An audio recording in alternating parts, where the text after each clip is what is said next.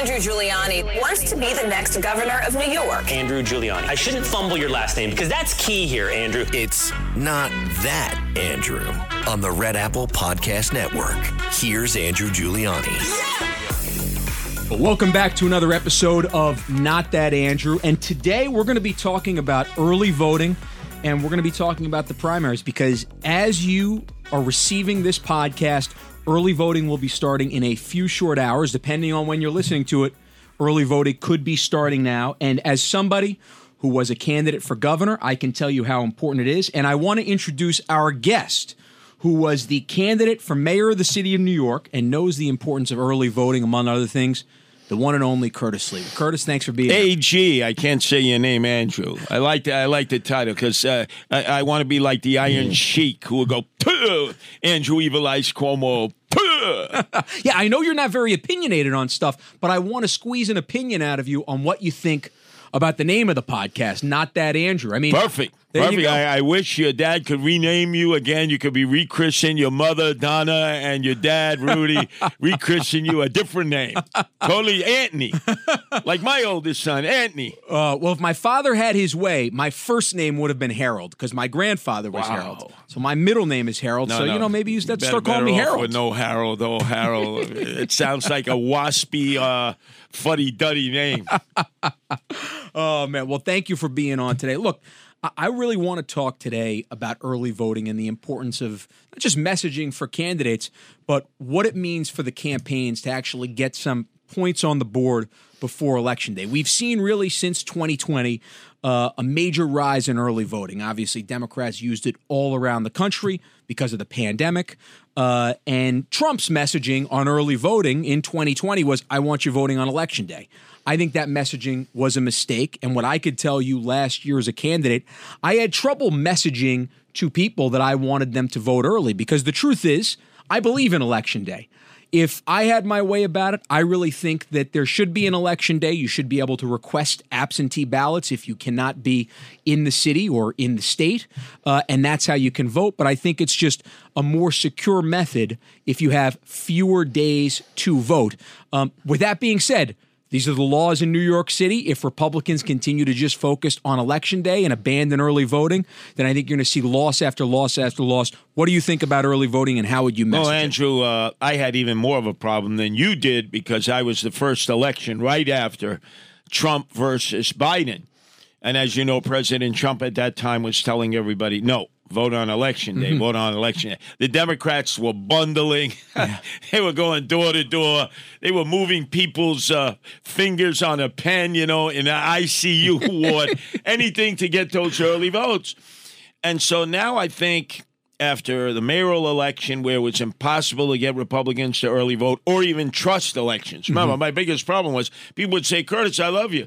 I don't trust uh, the elections. Look Yeah. what happened to Trump. You, it started to wane off a little bit in the gubernatorial, but I think all Republicans realize now these are the rules. And if you don't take advantage of the rules, you're going to give the Democrats more of an opportunity to win than they already have in our areas, which is sizable. So, yes, early voting, absentee voting, extraordinarily important. Uh, bundling, uh, going and getting those ballots when you know that maybe the person is not going to mail them or physically can't bring them uh, to the polling location or mail them into the Board of Elections.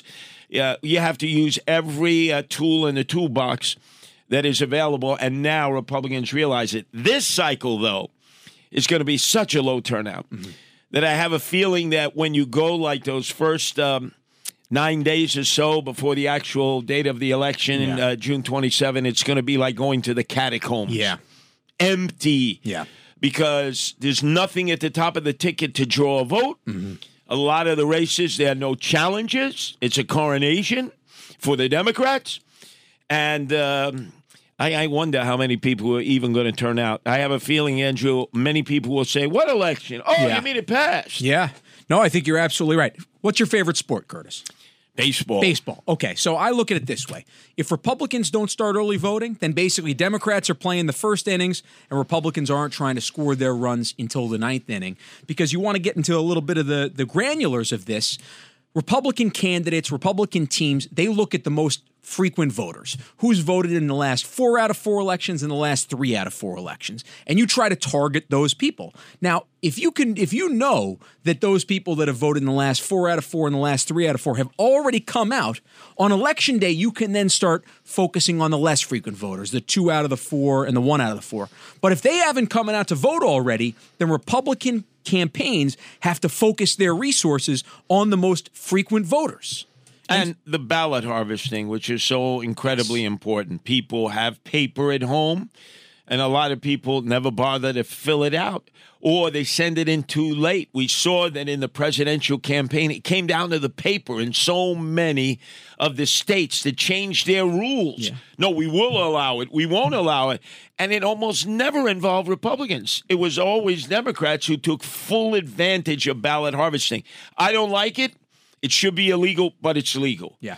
Uh, bundling, I don't like it. It should be illegal, but it's legal. Early voting, I don't like it. It's legal. Take advantage of it. If not, then the Republicans, especially in our area, will continue to suffer loss after loss after loss. Yeah, you're absolutely right. Well, speaking about these primary races, let's enlighten some people about what's going on around New York City here just in a few short days. Uh, let's start in the Bronx, District 13. You have been active in this race. You have supported George Havranek. I know I've had on the pe- on the podcast Christy Marmorato. Uh, we've had uh, we've even had Irene, who's been on the podcast, who is Yeah. a Democrat who's running against Marjorie Velasquez. Tell me a little bit about that race. Well, first off, I want to applaud all the candidates. We have six candidates running in heated primaries. the leader of the pack, obviously, is the incumbent Marjorie Velasquez, that even Democrats hate because at the last second she voted for upzoning, turning residential areas potentially into high rise hell where developers can come in and here you have a nice two family house and in the middle of the block there's a 20 story skyscraper with low income housing. There goes the neighborhood right? She swore she would not turn her backs on the homeowners. And there you have very vibrant homeowners Italians, Irish, Dominicans, Puerto Ricans, Jews, a nice, diverse group of people. She stabbed them all in the back. So, as a result, you have so many candidates who want to take her out in the general election. The problem is you got to get into the general election, and that's why you have a very spirited uh, uh, uh, Republican primary. Uh, you have uh, the uh, county chairman's uh, sister is running. Yeah. She's considered to be the favorite because she has the backing of Mike Rendino, the Christy county chairman. Marmorato. You have Samantha Zherka. Yeah. Oh boy. Yeah, that's right. Samantha Circle. Zherka, and she's uh, she's like all fired up, like like a scorpion in a brandy glass. She's going at the Republican county uh, chair, Mike Rendino. Not so much his sister, Mm-hmm. and then you have George Havranek, who I'm supporting, who's been there forever. He's the most knowledgeable of the issues. So Republicans have choice. But so do Democrats. Mm-hmm. Democrats are going to have Marjorie Velasquez, Irene Estrada, the mother of two police officers, pro cop, against upzoning, and then you have another Democratic candidate. So voters there can't say they don't have choice in selection, and there's so much volatility in both the Democrat and the Republican uh, primaries. Yeah, this one seems like it can go down to the wire to me. Like I, I'm having trouble figuring out. It seems like one day it looks like one candidate's favored, then the other one, and, and it just seems like. And you detailed this, I think, with Sid before, just the uh, the bombs that were being thrown between candidates. This feels almost like a presidential primary Oh. than it does a city council Uh, primary. and it's all, it's like a novella, a soap opera. It's all mama drama, you name it, intrigue. this is what the voters say they don't like, but they can't get enough of it because you, you just want to see what's going to happen today. Whereas in a lot of these other races, you can mail it in. There's no competition. It's a coronation. yeah. So. District 13, if I'm not mistaken, I think you carried District 13 in Yes. your mayoral run, didn't you? I, I carried District 13, and uh, so did Congressman Lee Zeldin Yes. against Kathy Crime Wave Hochul, as you call her. Yeah. Uh, so it, it can be a Republican victory. Will the infighting, though, so hurt them? Uh, and I believe that Marjorie Velasquez, because of the county machine, the Democrats, they're so corrupt. And the guy who knocks people off the ballot, he's made a career of it. Stanley the Slime Schlein. Now, now I've got to say, I used Stanley as my lawyer when I was trying to get on the ballot because all the Republican lawyers had conflicts and were tied up. So I had to go to your friend, And he did a great job He was he was very good for Did me. a have to great job for you. I was in his office with you. We were going through the last minute details as your signatures were being challenged. And luckily, we had a great primary. You had Harry Wilson, you had Rob Astorino, you had yourself, and you had uh, Lee Zeldin. That's what we want in democracy. Mm-hmm. And I believe that Lee Zeldin came out of that battle a much better candidate, much more focused, Mm-hmm. much more honed, and ready to do battle. And he almost pulled off the upset against Kathy Crime Wave Hochul. Yeah, well, look, I think they, I think all the candidates should take a look at how that you could see how vicious that was. I mean, you had Rob Astorino going after Zeldin on stage.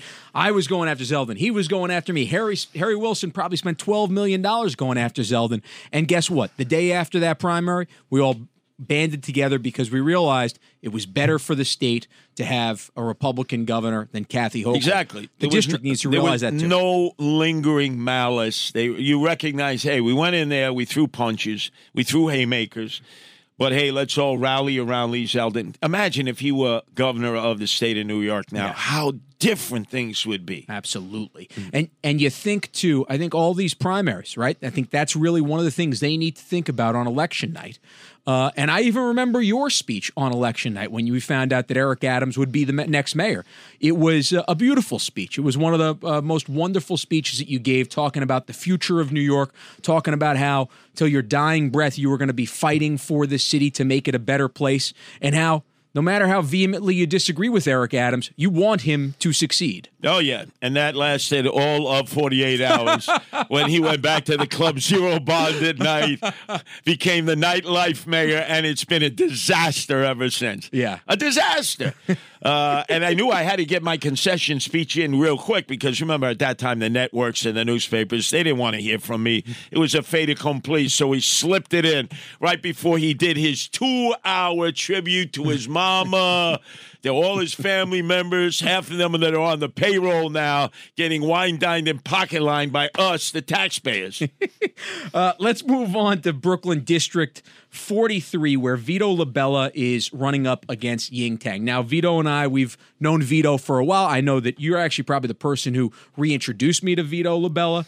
Uh, I believe you've endorsed Vito, if I'm not mistaken. Tell me a little bit about that race. Well, Vito Labella is a former cop. Yes. So it's law and order again. The main issue for so many of these councilmanic districts is law and order. Uh, he's the best at it.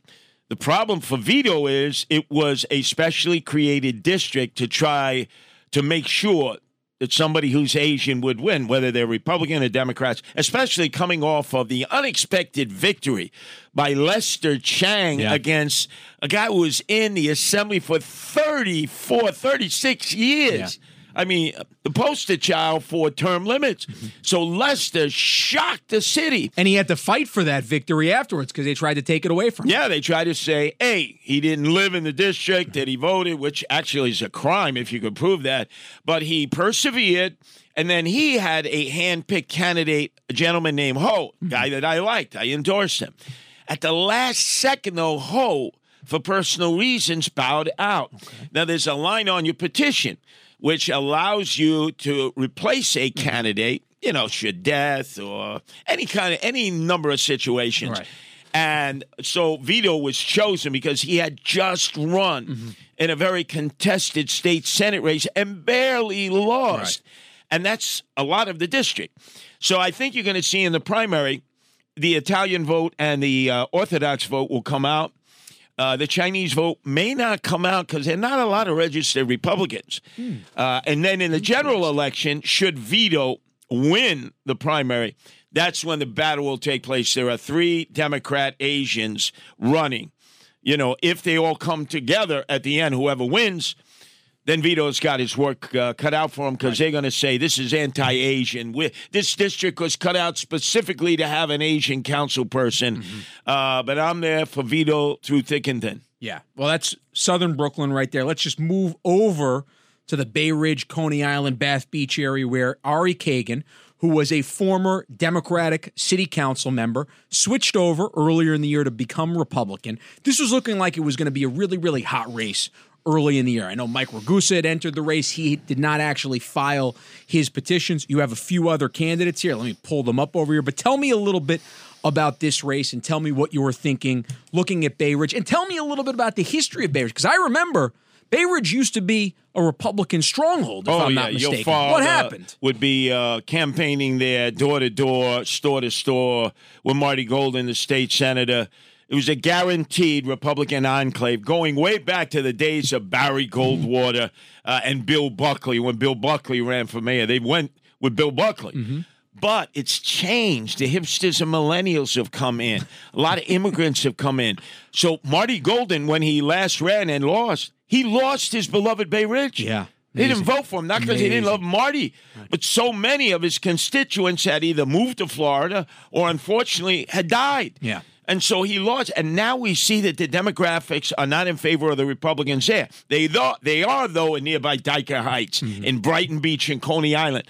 That's why Ari Kagan can beat Justin Brannan, who must be beaten. Mm-hmm. This guy is a sanctimonious hypocrite, Justin Brannan. And Ari Kagan has good support in the projects because he represented that area as a Democrat. Mm. He's from Belarus. I mean, it, it- the flavor of the day in southern Brooklyn is if you're from Belarus, you're from the Ukraine, or you're from Russia, you're going to get a lot of votes. They are the growing base of the Republicans in southern Brooklyn, along with the Chinese. So I've uh, I've cast my support for Ari Kagan. He still has the primary. But we need to put all of our efforts behind him because this is going to be a classic heavyweight battle, apartment to apartment, in which some Democrats will vote for Ari Kagan, which could be the margin of his victory. Yeah. Uh, the other candidates, the other Republican candidates in that are Avery Pereira and Anna Belfiore Delfaus. Um, Brannan lost that race. I mean, you almost carried Fox over, the city council candidate in 2021. I think he only won that race by about a point or a point and a half. You won and I believe you carried that, if I'm not Brian mistaken. Fox had him beaten uh, when the machine count came in, and Brian Fox and his staff did a brilliant thing. They never put up a Brian Fox sign. Right. They said that here, Justin Brannan voted to defund the police Yep. by a billion dollars. True. Mm-hmm. Supported Black Lives Matter against the police department. True. And and was for the no cash bail in Albany. True. so you saw all these yellow signs up. They never mentioned Brian Fox. So immediately the people in that district said, Oh, I can't vote for Justin Brannan. Anybody but Justin Brannan. And Brian Fox, who was not well known, won on election night, but the paper came back, and this is what the Democrats are good at getting those absentee votes, sent it early. And because of that, uh, Justin Brannan unfortunately became. Uh, once again, the elected councilman, but he was on his way to becoming the speaker of the city council. He was Eric Adams' choice. He was as close to Eric Adams as anyone. But Eric Adams could not, after that very close victory, get him to become Speaker. And now he has a nemesis, his namesake Adams from Queens, who is even further to the left than Justin Brannan. Yeah. Okay. What other races are you looking at around the city here in the next uh, week and a half? Any any other ones catching your eye? I know you've been all over the place. I've seen you hustling. You've been uh, uh, opening up Ronald Reagan clubs from Staten Island to Astoria, Queens, and the belly of the beast, and you've got more energy than ever. So, where are you looking at for the next week and a half? Well, there's a good race. Uh, it's over in Flushing. Uh, so you have two Asian candidates slugging it out in the Republican primary. Um, again, to the best uh, man in that race, let them win. I believe in primaries. Uh, so in that particular case, you know, I'm just going to leave it to the Asian community to make their choice. But there aren't all that many primaries out there. Yeah. You know, it's pretty much a rollover. Uh, perfect example. Joanne Ariola out in the Howard Beach area had a very difficult uh, race the last time, although it was the Democratic Socialists of America who was her opponent. She steamrolled uh, that woman. Uh, with a little bit of my help, I was at the top of the ticket. Yep. This time they didn't even bother to run a candidate against her. Robert Holden, the moderate Democrat, mm-hmm. who also has Republican support. Last time the DSA, they came at him heavily. They almost won the seat. This time they rolled over. They're not even trying because a lot of these council people, they only have another two years. Yeah. And they're out, like Joe Borelli in Staten Island. A lot of these figures that we're used to, that's it. It's another two year ride, and then term limits kicks in. So we won't have a Borelli. We won't have a Robert Holden. Mm-hmm. I'm not sure how it affects Ariola, but I think you see strategically AOC, they know control the city council. Don't try to become the mayor or the controller or the public advocate. They already have the public advocate and the controller, Brad Lander. And don't go for the mayoralty. But if you control the city council and you have a veto proof majority, which they have now, you control the city. The mayor does not control the city. I mean, I think that's obvious to everybody now. Yeah. Uh, one other one I want to talk about a little Yeah. bit, which is the Democratic primary, who's going to be running against our friend Vicky Paladino, somebody who I've called the most dynamic elected official in the city of New York, Tony Avella, who ran a uh, who Vicky beat in 2021 with your help and all that. He's got a primary against Christopher Bae and Paul Graziano. I, I think Tony Avella probably ends up skating through to that do Well, I know actually uh, uh, Graziano. Okay. Uh, he had run when I was the Reform Party chairman in New York. He's ex- extraordinarily good on housing issues, Mm-hmm. but he's sort of a, a one uh, pony candidate, one issue candidate. Tony Avella is there forever. He can't get a job in the private sector. A lot of people hate him, but some people will just press the lever for Avella. The other gentleman is from the Queens District Attorney's Office. He's Korean. He could sneak into victory. That's a growing age of vote. But Tony Avella, you were there. Your father swore in uh, Vicky Paladino into office. Yep. We were all there. And on that night, Avella, instead of accepting defeat, he was a sore loser. He declared himself city council person Yeah. in exile, Yeah. waiting to sweep in. And you say to yourself, what is up with you guys? She beat you fair and Mm-hmm. Yeah, she square. did. She lost to uh, him one one time previously. Mm-hmm. Sort of like, give it up, pal. But no, the Democrats are going to come at Vicky, all of them. Oh, yeah.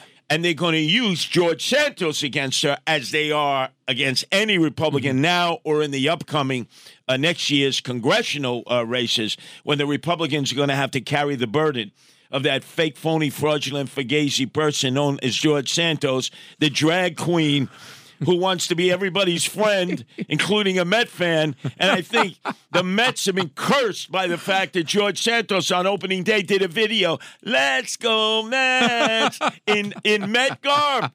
They're cursed. Oh, you think he's trying out for Mr. Met? Is that is that what the plan is Uh, after Miss all Met, this? There's Miss no Met. doubt about it. Who knows? I mean, he's been a drag queen for three years We don't know outside of. Rio de Janeiro.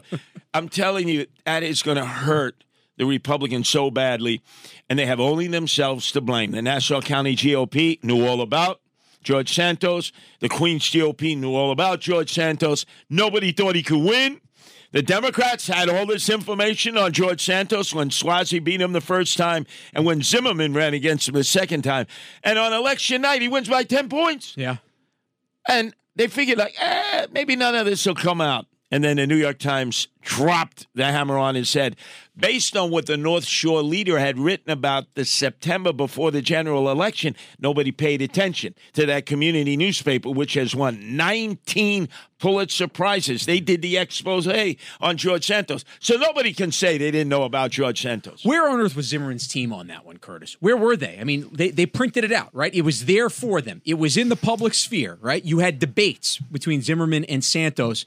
How could Zimmerman's team be so stupid as to not run with that and put that everywhere? because they believed that it was a slam dunk coming uh, on the heels of Suozzi, who was beloved in the area. Yeah, okay. So, then, so I'm sorry to interrupt you, but then what that means is this person's too lazy to be a member of Congress. If he thinks a race is going to be a slam dunk for his seat, he does not deserve to be and, even and running. the other thing. Andrew, he not only didn't bring it up in two debates that George Santos showed up for, he runs a public relations firm. That's how he earns his business. So they knew all about it. And then he comes on with Joan Hamburg and Cindy Adams. He plays a little Mama Luke. Oh, it's not fair, not fair. hey, guy, that's your job, public relations. All you had to do was go Google. You didn't even have to Google. and it all came out. Uh, well, Curtis, think speaking of Google, if I need to know something about New York City, I don't go to Google. I call up Curtis Sliwa hmm. and I ask him what's going on in, in New York City. We're two and a half years from the next mayoral election. is Curtis Sliwa considering running for mayor Oh, in hell 2025? yeah. I'm reminded about that every day. I'm reminded about it too every day that you should be our next mayor. People have these stickers out in Queens, in Vicky Paladino's district, and some of the other districts where I did really well. And they have the sticker says, "Don't blame me. I voted for Sliwa." and every day that Eric Adams takes this city deeper and deeper into the abyss, people scratch their heads and say, well, maybe I, I believe the hype. You know, 22 year cop. Uh, he was going to be the law and order mayor. And they actually line up outside of my apartment on the Upper West Side where they hate me. Yeah. But they want Guardian Angels patrolling the Upper West Side because the crime has skyrocketed. So when I come out in the morning, because my job is to get the breakfast for Nancy, she changes the, the cat litter three times a day. I get a double hernia. They come, Curtis, we have a problem here on 89th off Riverside Park. And I ask them, and they're always honest. The old Alta Altacajas, did you vote for Eric Adams? Yes. Did you vote for Alvin Bragg? Yes. Now you must suffer. No, no go. guardian, no guardian angels for you, like the soup Nazi. No soup for you. That's right. No guardian angels for you. Deal with it. You had me in your neighborhood. You could have elected me. And remember, Nancy ran for city council against Gail Brewer, so they voted for Gail Brewer. Yeah. So they would have had two Sliwas Yeah. in one living in the neighborhood with all our cats. Uh, well, that's like a double double right there. I know that's an in and out reference from California, but that's what I want a double double. Uh, Curtis, one more time, the importance of early voting for our listeners. Well, you have to get out there and vote. Look, don't think that the vote is rigged or that you're wasting your vote. These city council races, there'll be so few people actually voting. Your vote will really count. And I must say, on behalf of even the Democrats and Republicans, they're all working hard. Nobody's mailing in the election. They're out there, they're going door to door. Going door to door is like being a Jehovah Witness or a Mormon missionary.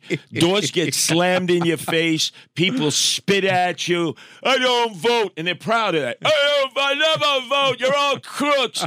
You go home at night, you feel like you, you, you're soiled. You have to take a shower, you're Arrows depressed. in all your back. Right, you know that having gone through the campaign, and you're a well-known figure. I was a well-known figure. I can't tell you how many times. I don't vote. You're all crooks, and they're proud of it, and their kids are right there listening. So that our biggest problem to overcome is apathy and indifference. So I want to applaud all the candidates, even the socialists who I hate, I loathe, I despise, because it ain't easy running for office, and that's really what our democracy is all about. One more time, I want to ask: Are you uh, are you still pissed about me usurping your hour there? Now at two o'clock on Sundays. Absolutely, and now Roger Stone too. That's so right. it's back to back belly. I thought for sure they were bumping you up an hour. They were going to give me my hour back, but who did they reach out to? The guy who was the campaign manager for Al Slim Shady Sharpton when he ran for the presidency in the Democratic primary. I know where Roger Stone's bones are buried and who buried them. Well- what old disgracia? Give me my hour back. Well, that's my favorite hour of the week, just because I know how pissed you are to hear my voice. Curtis, thanks for joining me today. I really appreciate it. Anytime, and change that first name because every time I go to say your name, I think of Andrew Evil Eyes Cuomo. Can I give him a, a salute? Yes. Andrew, ascendeme tu siu provinos facim, just like your father Mario. A perfect way to end this episode of Not That Andrew with the one and only Curtis Sliwa. Thank you very much.